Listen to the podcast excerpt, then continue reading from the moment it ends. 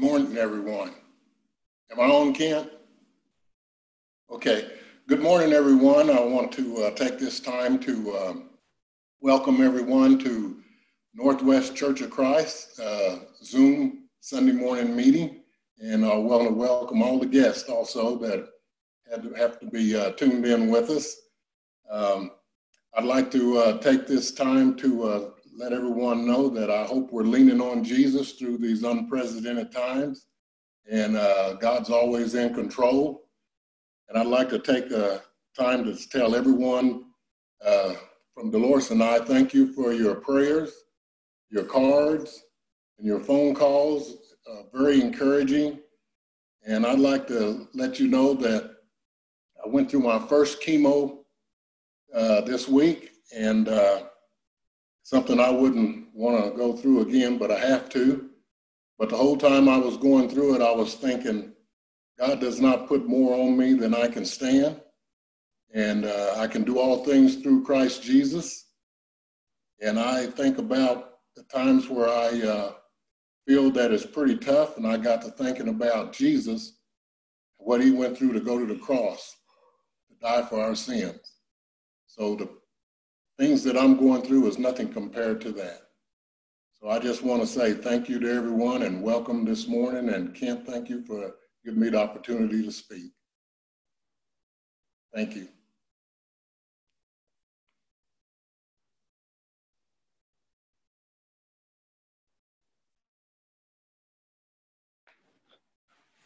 Um, I'm going to be um, praying in English and in Spanish. So um, if we all bow down. Padre, gracias por un día más de vida que nos has dado, Señor. Gracias por el privilegio que nos has dado de, de estar con nuestras familias, Señor. De mirarlos, Señor, y estar con ellos, Padre. Ah, perdona todo pecado en nuestras vidas, todo lo que no te agrade de ti, Señor. Que siempre miremos a ti, Señor, y que, que nuestra fe crezca en ti, Señor.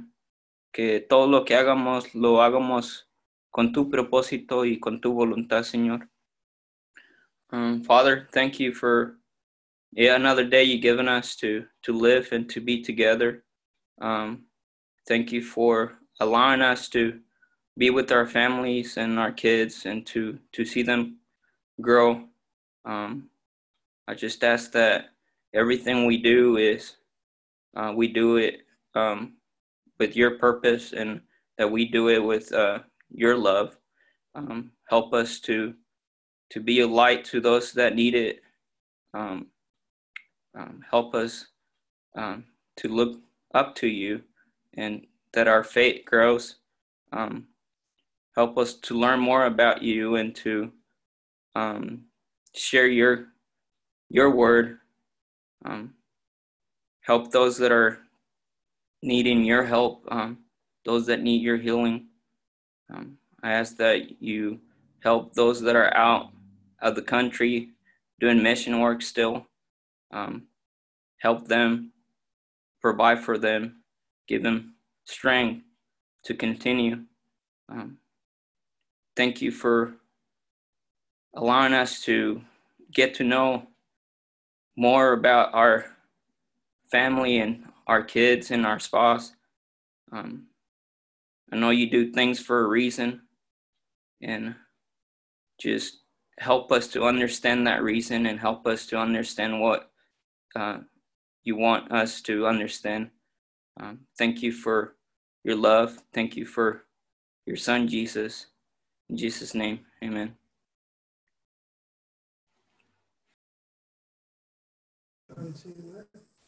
John 1. Nine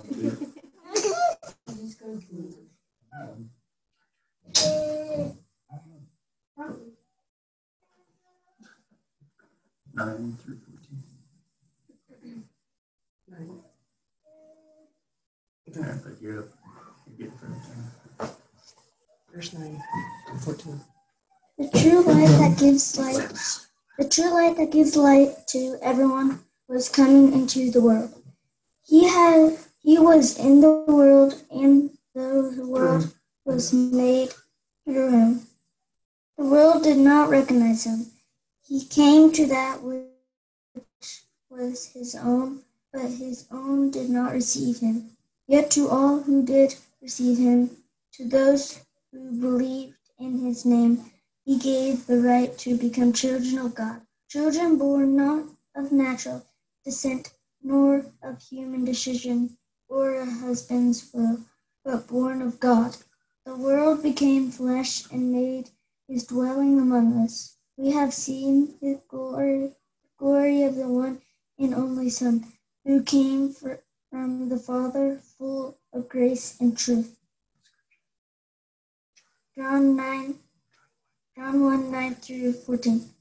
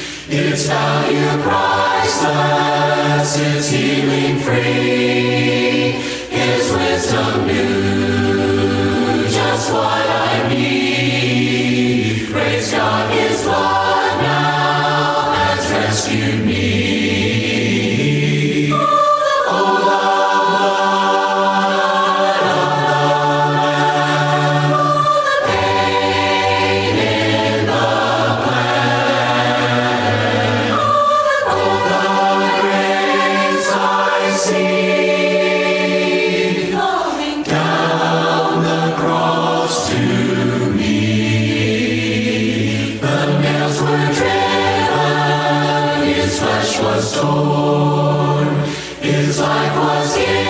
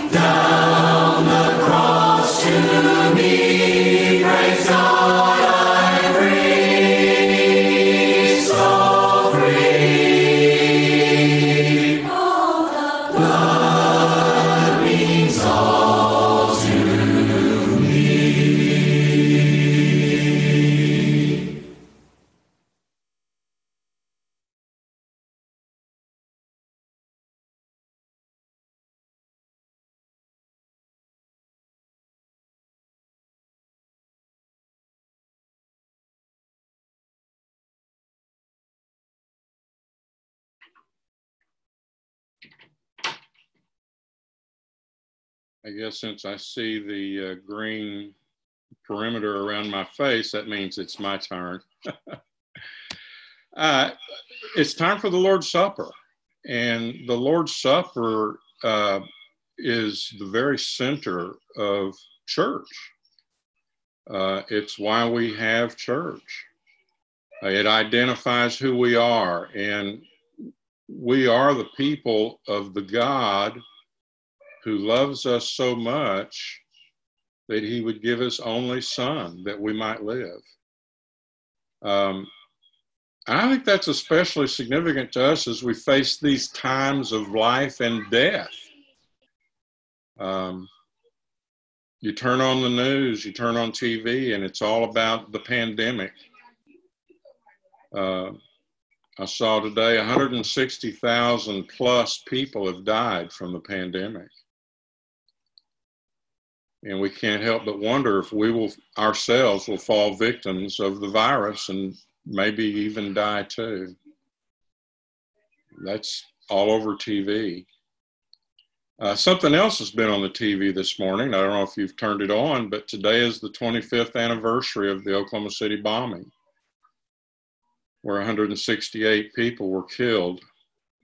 And most of you know, maybe a few of you don't, who are newer, that my sister Diana was one of those killed in the bombing. So, what does that have to do with the Lord's Supper? Well, the supper commemorates Jesus giving his life on the cross so that we won't have to be afraid of death. Uh, during that time, I was interviewed uh, on Larry King Live, uh, which for some of you younger folks, that was a one of the bigger talk shows, uh, news talk programs.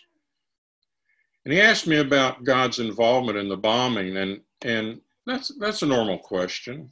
Uh, in times like these, people wonder, what is God's involvement? Uh, people wonder about the pandemic. They is it a plague from God? Does God care that thousands are dying? Are we being punished? Um, if one of my family dies from the virus, why didn't God stop it? Uh, did God cause, Larry King asked, did God cause the Oklahoma City bombing? Now, I told Larry King that I had no answer. But I did know that the tomb of Jesus was empty.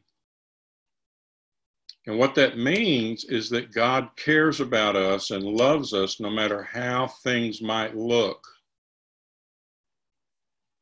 No matter how bad things might become, no matter uh, even if death touches us personally, God loves us. And the cross says that specifically. It means that the cross was God's way of defeating death. The result of Jesus' crucifixion was the resurrection. That means that death is no longer to be a threat to us. In, uh, in John 11, Jesus says to Martha after her brother Lazarus had died, and she's questioning him about why her brother died. He says, I am the resurrection and the life. He who believes in me will live even if he dies. Did you just hear that? Even if we die from the pandemic, even if we, no matter what, from what we die, we will live even if we die. And then he says, and everyone who lives and believes in me will never die.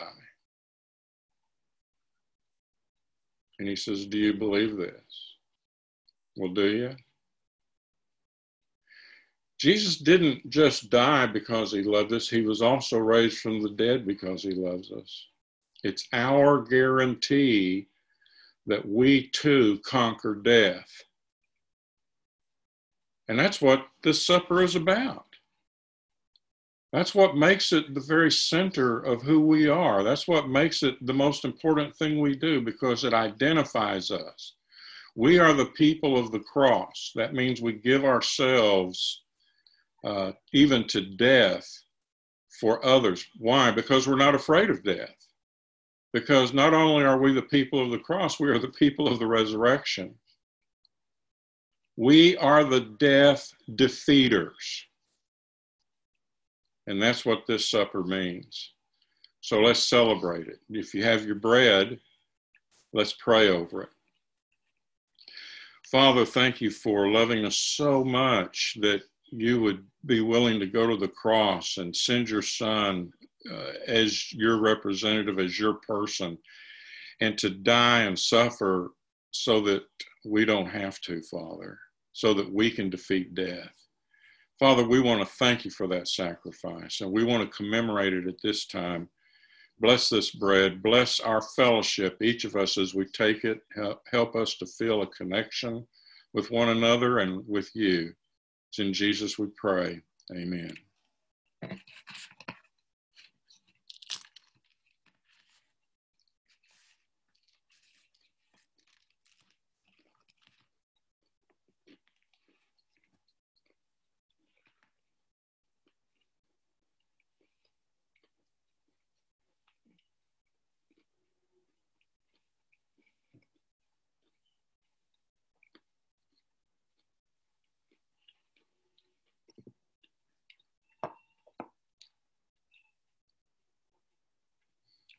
Jesus, thank you that you were willing to spill your life's blood so that we might have life. And we want to commemorate your sacrifice and your willingness to do that for us. And it's in Jesus we pray. Amen.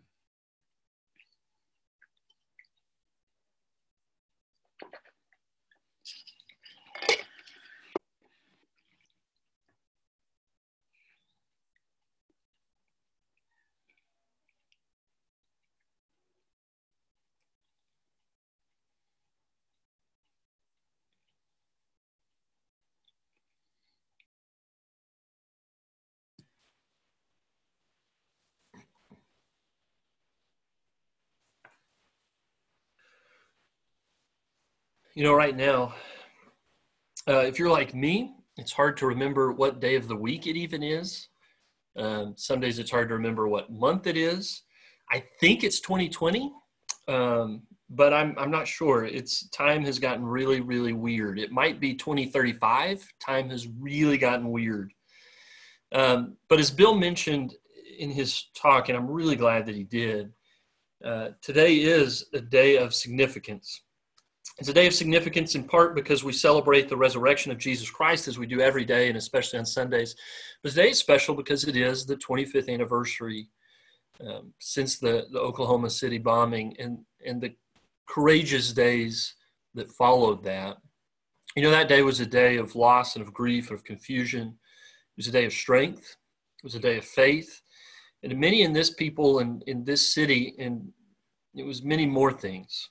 You know, this morning there was supposed to be a special ceremony downtown uh, that would include music and the reading of the 168 names and 168 seconds of silence to remember and honor those who lost their lives, to remember those who demonstrated courage as first responders, uh, the survivors who remember uh, those who were lost every single day. But because we're again in a time of, of suffering and, and going through this pandemic as a community and really worldwide, that this time of trial, even though it's not like that one 25 years ago, it's still difficult nonetheless. You know, the assembly that was supposed to be downtown was conducted virtually this morning, just like we're conducting our worship services virtually today.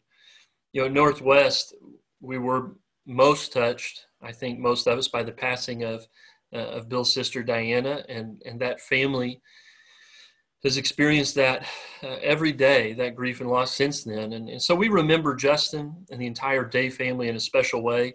Uh, but as a moment of silence was observed um, by our city and those who were remembering today, I, I want to start out this morning and, and just taking a moment to join in our silent prayers to all of those others as we remember that day and, and all of those who were affected. So uh, let's just take a moment um, where you are um, and, and, have a moment of silence and reflection and remembrance um, for that for that day.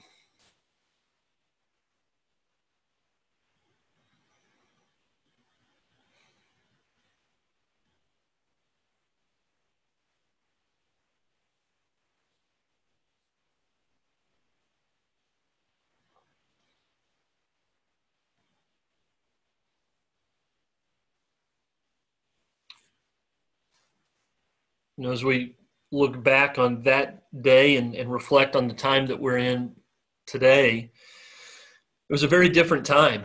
Um, during that time of, of kind of difficulty and loss and confusion, we were able to launch into action and rush to one another's sides. And we were able to receive comfort by coming together as an assembly and, and through the lessons and teaching of the body and the hugs that were shared when we would gather at church.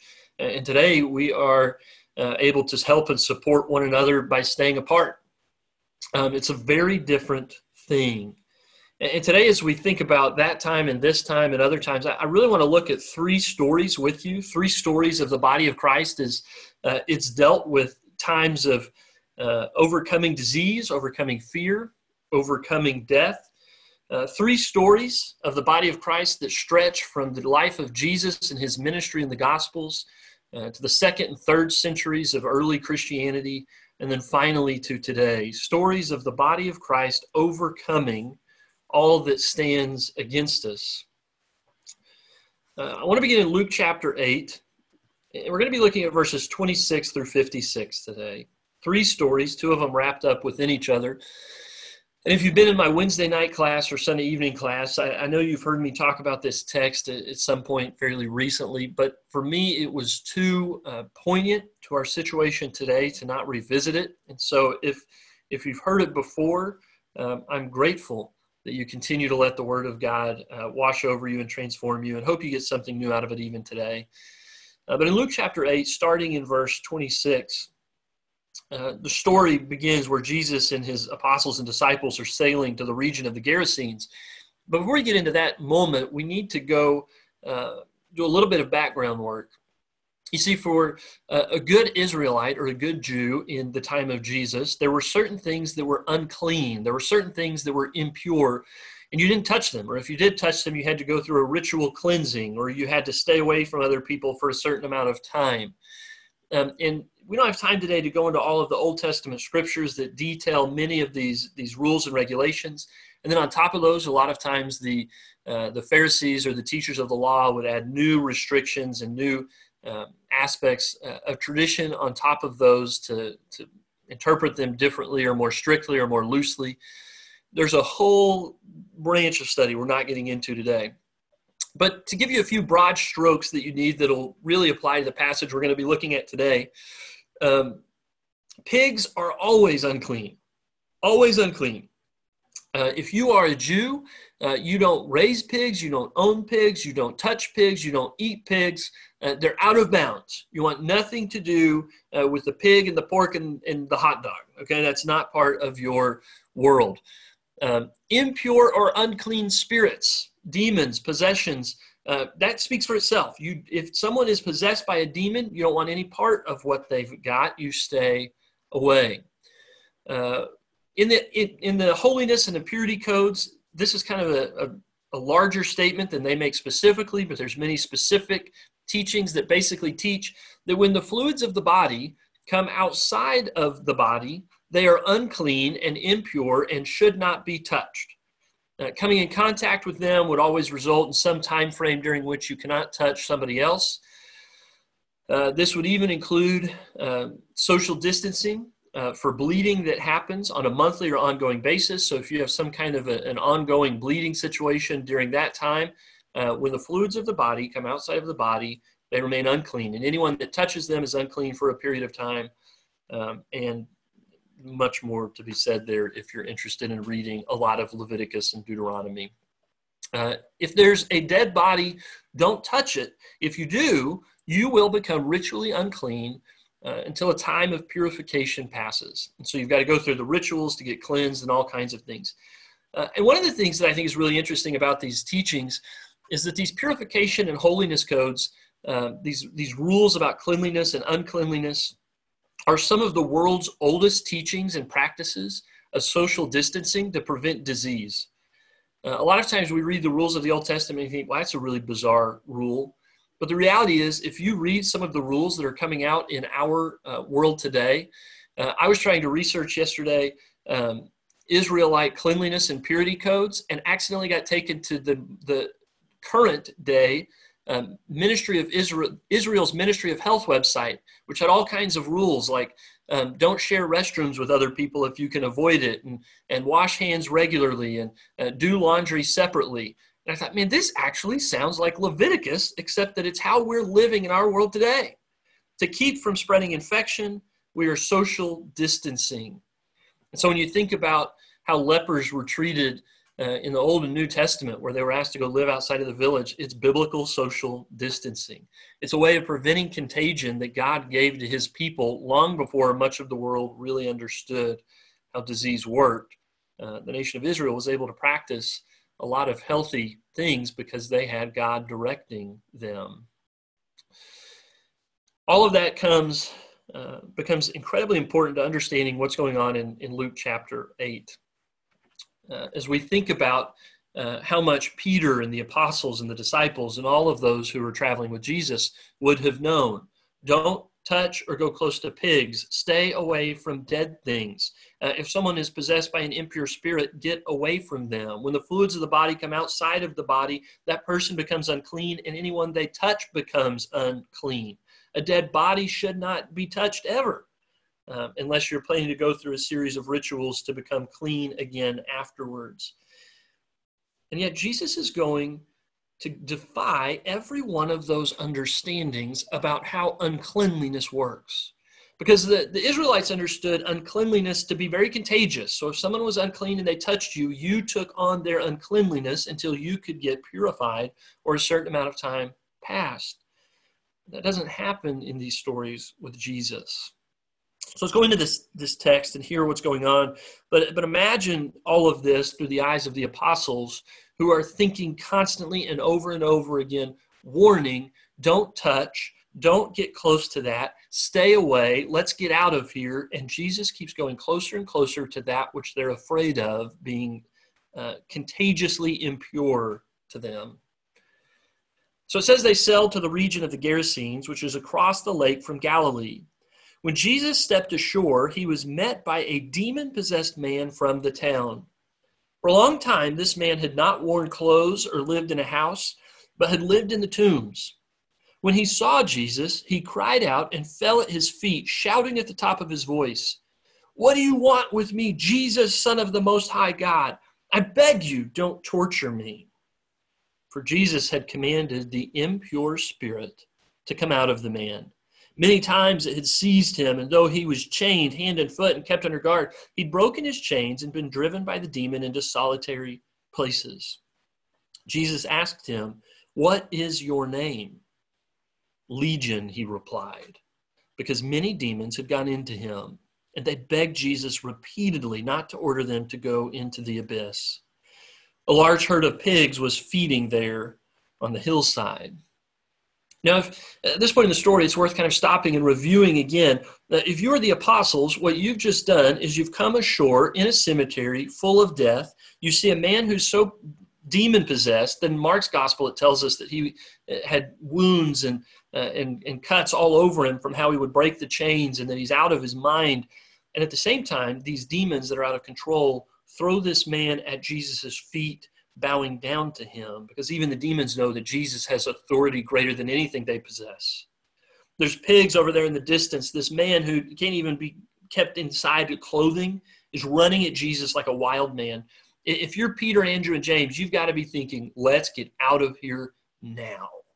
This is a mess. It's a nightmare of impurity and uncleanliness. Jesus just simply says to the man, What is your name? And the demons respond, We are so many many, we are called a mob. The demons begged Jesus to let them go into the pigs, and he gave them permission. And when the demons came out of the man, they went into the pigs, and the herd rushed down the steep bank into the lake and were drowned. When those tending the pigs saw what had happened, they ran off and reported this in the town and countryside. And the people went out to see what had happened. And when they came to see Jesus, when they came to Jesus, they found the man from whom the demons had gone out sitting at Jesus' feet, dressed and in his right mind. And they were afraid. Those who had seen it told the people how the demon possessed man had been cured. Then all the people of the region of Gerasenes asked Jesus to leave them because they were overcome with fear. So he got into the boat and left. The man from whom the demons had gone out begged to go with him, but Jesus sent him away, saying, Return home and tell how much God has done for you. So the man went away and told all over town how much Jesus had done for him this story shows us that in a world that's afraid of the contagiousness of evil and the contagiousness of impurity and the contagiousness of, uh, of all the things that are around us, Jesus walks straight up and says, I'm in control. I've got authority. I'm not afraid. What I have is more contagious than what this man has. What I have is more powerful and more contagious and is going to take over the world more than that which you think is owning and dominating the world. And I don't think it's an accident that Luke the doctor holds that story with all of its descriptive nature and all of these code words that say things are unclean next to the two stories that are woven together in the passage to come. Verse 40, uh, the gospel continues. Now, when Jesus returned, a crowd welcomed him, for they were all expecting him. Then a man named Jairus, a synagogue leader, came and fell at Jesus' feet pleading with him to come to his house because his only daughter, a girl of about 12, was dying. As Jesus was on his way, the crowds almost crushed him, and a woman was there who had been subject to bleeding for 12 years, but no one could heal her. She came up behind him and touched the edge of his cloak, and immediately her bleeding stopped. Now remember, a woman who has been bleeding for 12 years has been unclean for over a decade. She spent everything that she has trying to be healed. She has done all that is possible to try and get her, her ability to interact with people back. You know, one of the things that, that is interesting here is that Jairus, who is begging for Jesus' help to take care of his dying 12 year old daughter, likely would not have allowed this woman into his own synagogue because of her uncleanliness. And here is both of them, uh, as Jairus has, dropped and knelt at, at Jesus' feet, the same as the demons had before, so that all the way from the demons to the synagogue rulers, everyone is kneeling to Jesus. This woman who is unclean is afraid to even ask for permission to touch him. And she touches his garment and immediately feels her body made whole and made healthy and made complete. As Jesus was on his way, the crowds are crushing him. She touches him, and immediately her bleeding stopped. And Jesus does something here that's remarkable. It says that Jesus says, Who touched me? When they all denied it, Peter said, Master, the people are crowding and pressing against you, which is a way of saying, Everybody's touching you. It's all they do all day. People touch, it's just everyone touches you to get some of your, your blessing and your goodness and what is contagious in you. They want it. But Jesus said, Someone touched me, and I know that power has gone out from me. Then the woman, seeing that she could not go unnoticed, came trembling and fell at his feet. In the presence of all the people, she told why she had touched him and how she had been instantly healed. Then he said to her, Daughter, your faith has healed you. Go in peace. While Jesus was still speaking, someone came from the house of Jairus, the synagogue leader. Your daughter is dead, he said. Don't bother the teacher anymore. But hearing this, Jesus said to Jairus, Don't be afraid. Just believe, and she will be healed. When he arrived at the house of Jairus, he did not let anyone go in with him except Peter, John, and James, and the child's father and mother. And meanwhile, all the people were wailing and mourning for her. Stop wailing, Jesus said. She's not dead, but asleep. They laughed at him, knowing she was dead. But he took her by the hand and said, My child, get up. Her spirit returned, and at once she stood up. And then Jesus told them to give her something to eat. Her parents were astonished, but he ordered them not to tell anyone what had happened. I don't think it's an accident that Luke tells us very specifically how Jesus physically interacts with the, the woman who had been bleeding on the road and the girl who is dead in the bedroom. You see, the woman who had been bleeding goes up and touches him, and he feels the power go out of him, and he feels what she feels as making her whole. He feels the power going into her to do that. She has to be terrified, which is why she hides and doesn't admit that she's the one that touched him when he begins to ask. She doesn't want to say, uh, Messiah, Rabbi, teacher, prophet, whoever you are, I have taken the risk of making you, you impure, you unclean by me, a woman who has been contagiously unclean for over a decade of my life, unable to touch anyone without telling them, I'm afraid you're unclean. You now must go and wash because of your contact with me. She doesn't want to tell him that. She didn't want to ask for permission to touch him to be healed because she was afraid that he would look down on her because of her uncleanliness. Jesus, however, was not worried about that. Jesus knew that what he had was more contagious than what she had, and that the life and health and goodness that was in him would become contagious to her far more than anything that she had could or would become contagious to him. The touch preceded the healing, but it didn't make Jesus unclean, and it did bring her wholeness and health. And he goes into the room of this girl who is dead. And before he heals her, he does what would be unthinkable. He touches her and takes her by the hand, knowing that what is expected is that her death would become contagiously unclean to him, that he would become impure because of that contact. But instead, what happens is that she gains life from him that her contagious death is nothing compared to the contagious life that is in Jesus. She becomes healed, but only after he shows that he's not afraid of what she's got. The demon possessed man has a contagious wild possession that should be avoided at all costs, but Jesus doesn't care. He was allowed to approach him, allowed the man to approach him and lay at his feet. Uh, he takes the man and makes him whole again, removing the demons, sending them into the pigs. Uh, the apostles would have been thinking, unclean, unclean, unclean. Jesus just thinks, I'll bring this man health and life and wholeness. And there sat Legion in his right mind, begging to become a disciple. But Jesus says, I've got a different plan than you than being a disciple. I'm going to turn you into a missionary. Go and tell everyone you know what God has done for you. Legion wasn't contagious to Jesus, Jesus was contagious to Legion. Jairus, the synagogue leader, has a dying preteen daughter. And Jesus goes to her, but on the way, a woman who has been bleeding and wouldn't have been allowed in Jairus' synagogue touches Jesus, but he doesn't become unclean. She becomes healed and gains wholeness. He's contagious to her. Jesus goes into the room of the dead girl at Jairus' home and touches her dead hand, but he doesn't contagiously get her death. He contagiously gives her his life.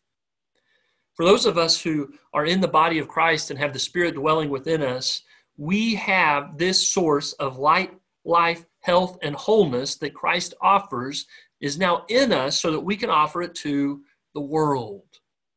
And this belief and conviction for the early Christians in the second and third centuries uh, made them behave differently than anyone in the world had ever behaved before.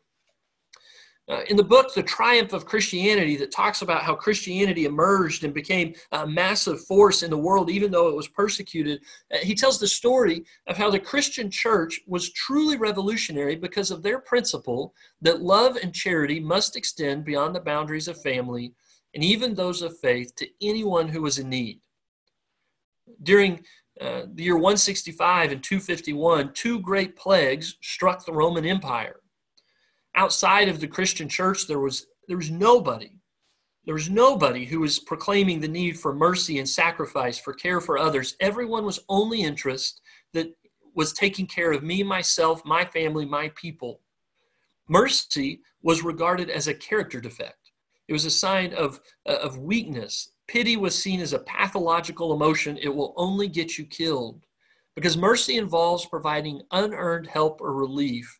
It's not the way of justice. So while a third of the empire was perishing from disease and plague, physicians fled to their country estates. They went to where they could be comfortable and safe and wait out the loss of life uh, that would have been a burden to them. While they were doing that, those with symptoms were cast out of their homes, priests forsook the temples, but Christians, Christians claimed to have answers. And most of all, they took appropriate actions.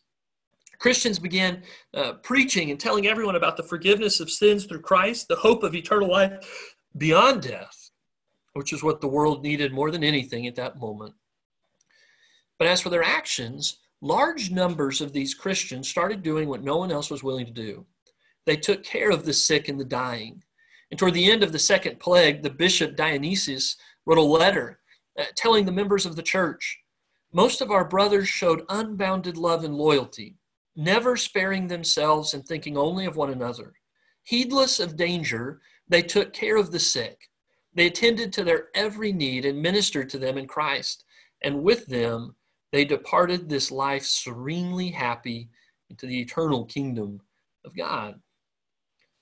Over time, this countercultural, Christ sustained care for the sick and the poor had the effect to winning many people away from paganism because they saw that because of Jesus, these people behaved differently. They weren't worried about the contagiousness of the world because they wanted to proclaim and live out the contagiousness of the love and the health and the life and the light of Jesus Christ. Today, we're very fortunate that we don't have a medical system like Rome did in the second and third centuries. We're fortunate that our doctors and our nurses are well trained, well prepared, and are willing to sacrifice uh, their own safety uh, their own security to take care of people. And so the needs that we have today that exist in our world are not medical. It doesn't require Christians to rush into the contagion, uh, taking on the risk that our doctors and nurses are willing to do. And we certainly are so grateful for them, especially those who do so out of a love of serving others um, in the name of Jesus Christ. Uh, today, we have people who struggle with a crisis of loneliness, a lack of community support a loss of friendship near them in a time of need, a loss of normality, and a lack of access to our normal church family, our normal support structures, hugs, high fives. Um, we're riddled with anxiety and fear. And so today, in the year 2020, we see Christians responding like Jesus and like the early Christians, and yet in different ways. I want to share with you some things I've seen just from our Northwest Church family over the last three or four weeks. The Quinlans and our older elementary kids, the CIA Christians in Action, collected items, gift items, and treats and placed in baskets to safely drop off at the doorsteps of many of our shut ins. We've had members going and visiting with some of our members in nursing homes through windows and on phones or by offering prayers together while separated uh, by glass. Audrey Hall reached out to me last week, and she said that her grandma was having a hard time hearing the online services.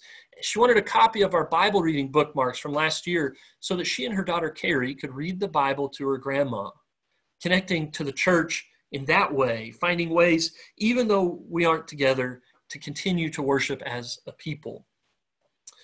Uh, Kelly and Celeste and Lisa, uh, Leslie, some of the other nurses and members uh, organized early uh, still willing, even now, to answer questions and meet needs in safe ways through shopping or run errands or help people get to doctors, uh, especially for our most vulnerable members. Uh, some of you that don't have kids may not know this or have gotten to see it, uh, but Laura's been having weekly Bible classes on Zoom for our preschoolers, our younger elementary and older elementary classes. Uh, and if you think Zoom is interesting with all of us here, you should see the preschool class. Um, it is a wild ride. Uh, Nathan and Brittany have had online youth group get togethers and events and scavenger hunts. We have members who are in the medical field, nurses, we have people in the food industry, delivery services that are making sure the needs of their community members are met every single day, regardless of the risk that it means for them. It's been so encouraging to me to see some of our members who struggle with technological literacy they're working every single day between Sundays to learn the language of the internet and social media just so they can be where their brothers and sisters in Christ are. To some of you who are here today, um, I'm so glad you're here. Thank you for working so hard to be a part of what we're doing. I've seen members who've made extra communion supplies to deliver to those who need it. I've watched Alton, who in the last three weeks has retired from decades of being a nurse at the VA, celebrated a major birthday, and you can still find him feeding people from a church van. Because hunger doesn't know how to take a week off, Alton doesn't either.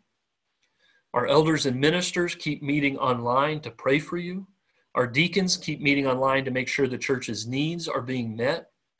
People who don't know each other uh, but take communion together every Sunday on a regular basis have started sending each other cards through the mail with stamps and addresses to learn about each other's lives and encourage each other.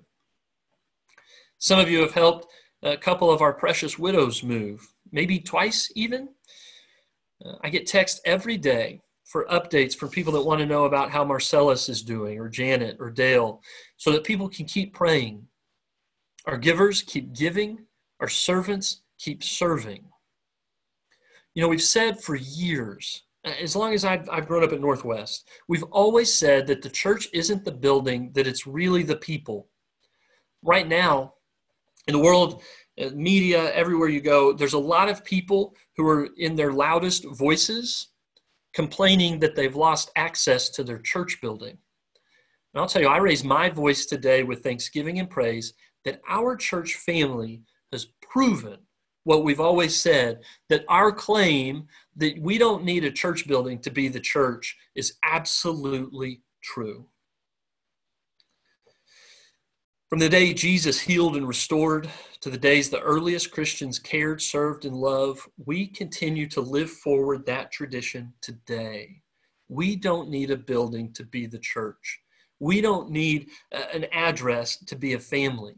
So whatever means we need, whether it's technology or creativity or, uh, or coming together in serving one another or calling each other, or writing cards or letters, there is no amount of sickness or fear or separation that can keep this church family from proving what we've always said that we are the body of Christ, the family of Christ. Body of Christ has always and always will make every effort to turn sickness to health whether that means caring for the sick or whether that means staying home to allow people to stay healthy. We will make every effort to turn evil to goodness and justice. The body of Christ will always seek to bring life to places where only death existed. The body of Christ will always seek to bring hope to the hopeless. Jesus did it, the first Christians did it, and we continue to do it today and every day. I want to thank you so much uh, for being a blessing to me in the past couple weeks as I've watched uh, different people struggle in different ways, but this church rise to the occasion to bless people in ever increasingly new ways. I hope that this lesson has been a blessing and encouragement to you. Uh, often I get to be encouraged more by the things that the church is doing because as the preacher, I'm blessed to have a front row seat to much of what's going on. My hope today was to encourage you by inviting you into seeing what I get to see that God is doing in your lives and in this community and in this church every day. Uh, may God bless you and keep you uh, until we meet again. So at this time, we're going to let Dennis uh, lead us in a shepherd's prayer. We've got a lot of prayer requests uh, today, and we want to have time to do that.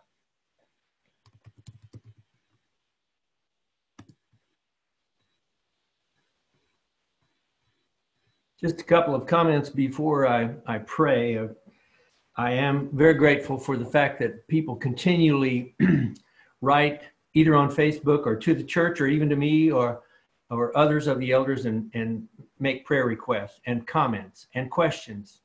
Um, this is an encouragement to those of us who are trying hard to um, keep in touch with, with the church family.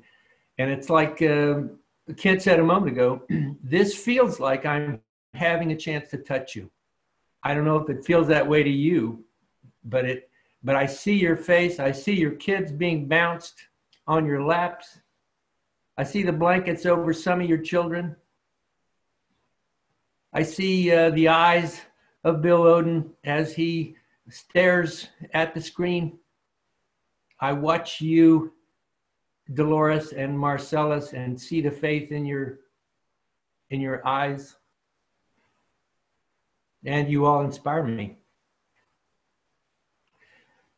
I cannot leave this day without a quick comment about it being August the 19th. Uh, pardon me, April the 19th. We never will forget it. I have a, I have a little tile that says we will not forget. I remember where I was. You probably do too. I remember the windows shaking at Tinker as I faced the bombing. And we all ran outside. And I remember what happened thereafter. And so many of our own people were involved in that in a personal way. No, Bill, we won't forget. Did you know also that we have 10 nurses at Northwest?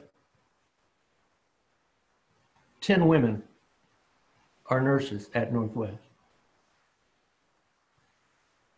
Do you find that interesting like I do? Obviously, I'm married to one of them, but um, nursing and the medical field sticks out right now like a sore thumb. These people are being exposed, and just like the first and second, third century, it uh, it is an inspiration to all.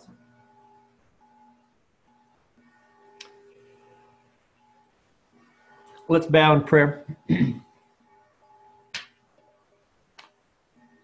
Father, I want to pray for the Rusher family. We think of them often, know their struggle. Praying for Janet Keys, who continues to need our prayers. Pray for the Starks family, both here and in Dallas.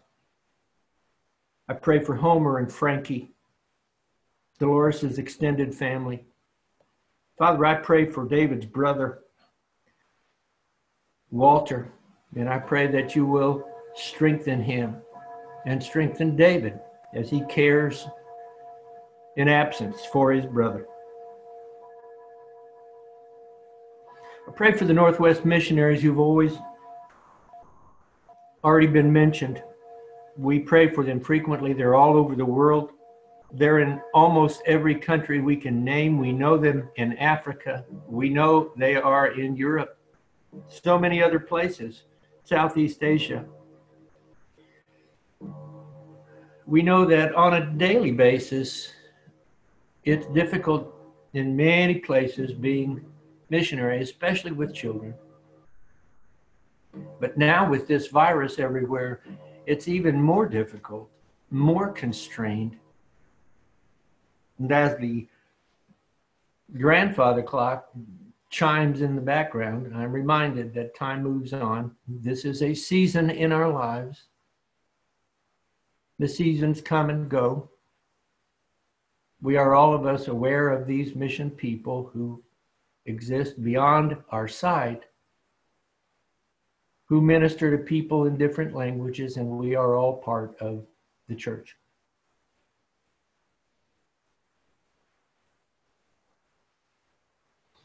I want to pray for our Latino brothers and sisters who are part of us at Northwest. We are them.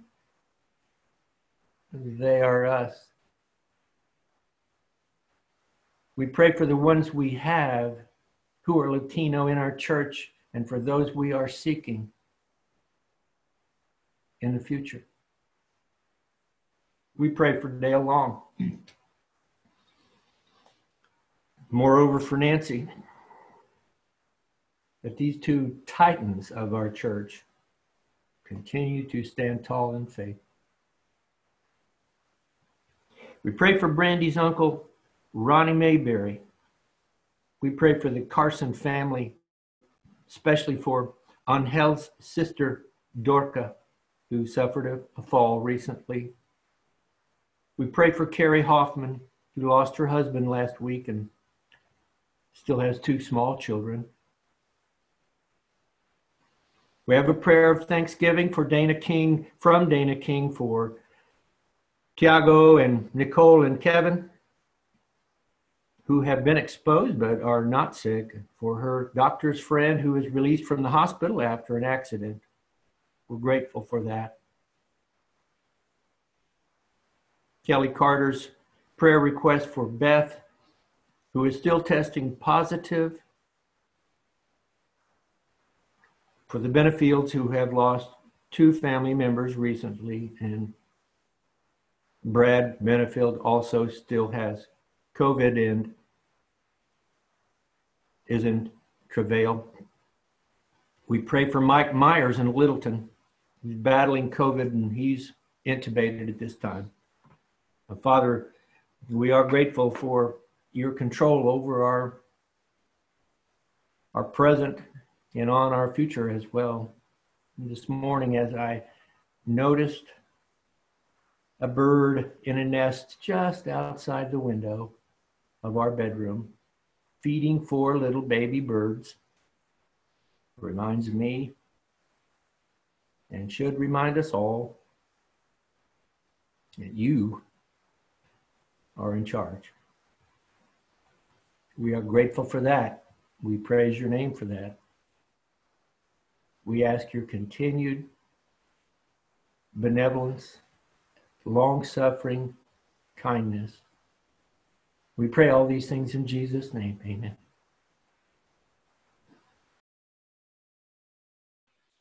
Uh, we're going to have a closing song here in just a second. Um, but I wanted to let you know we've mentioned it a couple times today, but I don't know that we've actually sent out a notice to the whole church. Um, Dale Long went to the hospital about two days ago with some low blood, pressure. Um, he is doing a little bit better today. His blood pressure's up. He's feeling a little bit better. Uh, we're grateful for that. Uh, so be remembering the Longs in your prayers.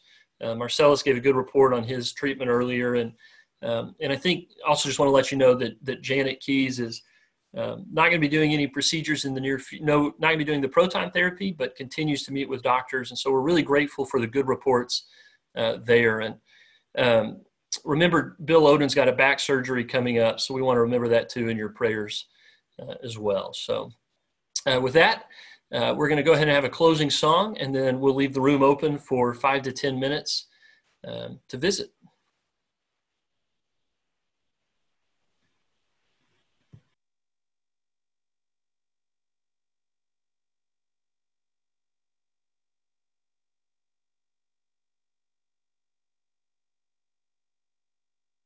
God is an awesome God. He reigns from heaven above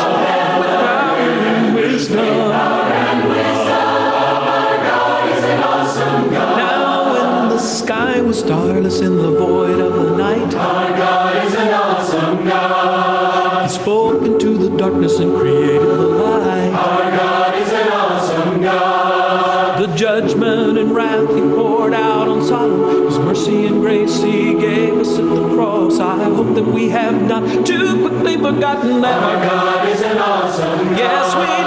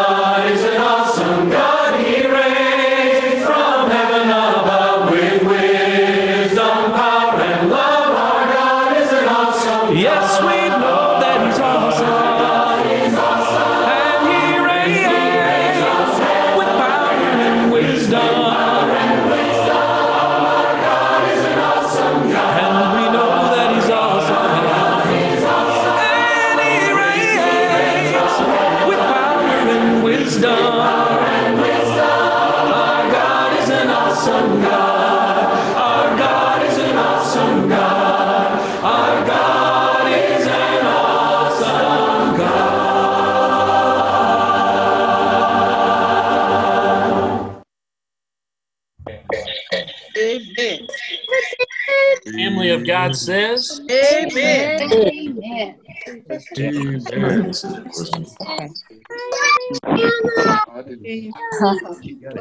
Lisa Greenwood. Hey, baby.